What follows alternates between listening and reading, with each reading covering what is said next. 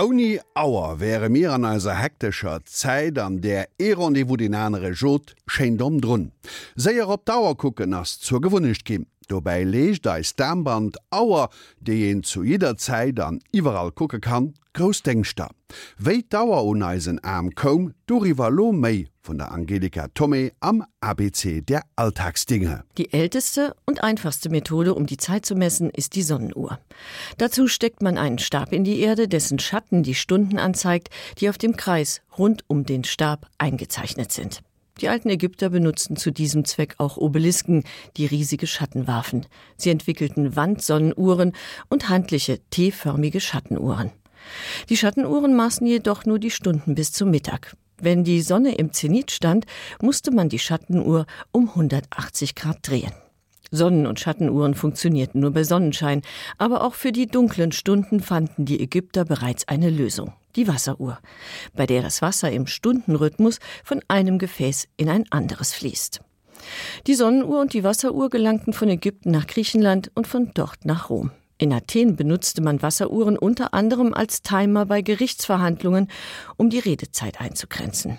In China und Japan indessen maß man die Zeit mit Hilfe von Feuer, mit sogenannten Räucheruhren. Bis ins 20. Jahrhundert wurden japanische Geishas nach der Anzahl der Räucherstäbchen bezahlt, die während ihrer Darbietungen abbrannten. Im mittelalterlichen Europa behalf man sich mit Stundenkerzen, die mit Kerben versehen waren, an denen man ablesen konnte, wie viel Zeit vergangen war und mit Sanduhren. Aber das sogenannte Stundenglas musste stündlich umgedreht werden. Es zählte zwar die einzelnen Stunden, verriet aber nicht, wie spät es war.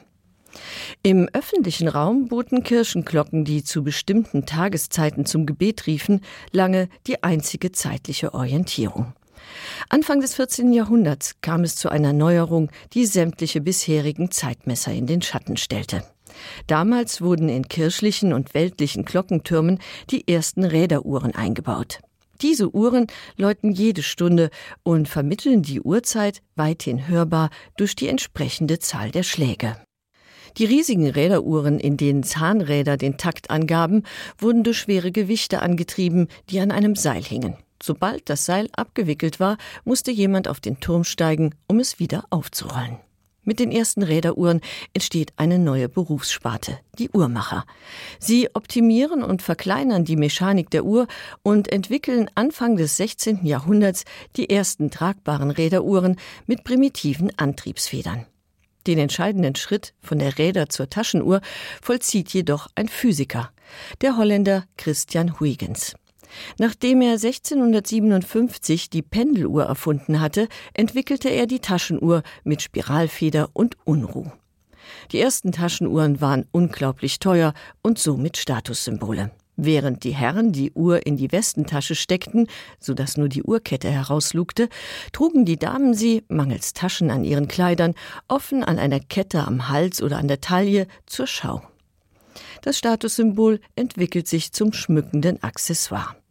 Gegen Ende des 19. Jahrhunderts wandern die Taschenuhren dann an die Handgelenke der Frauen.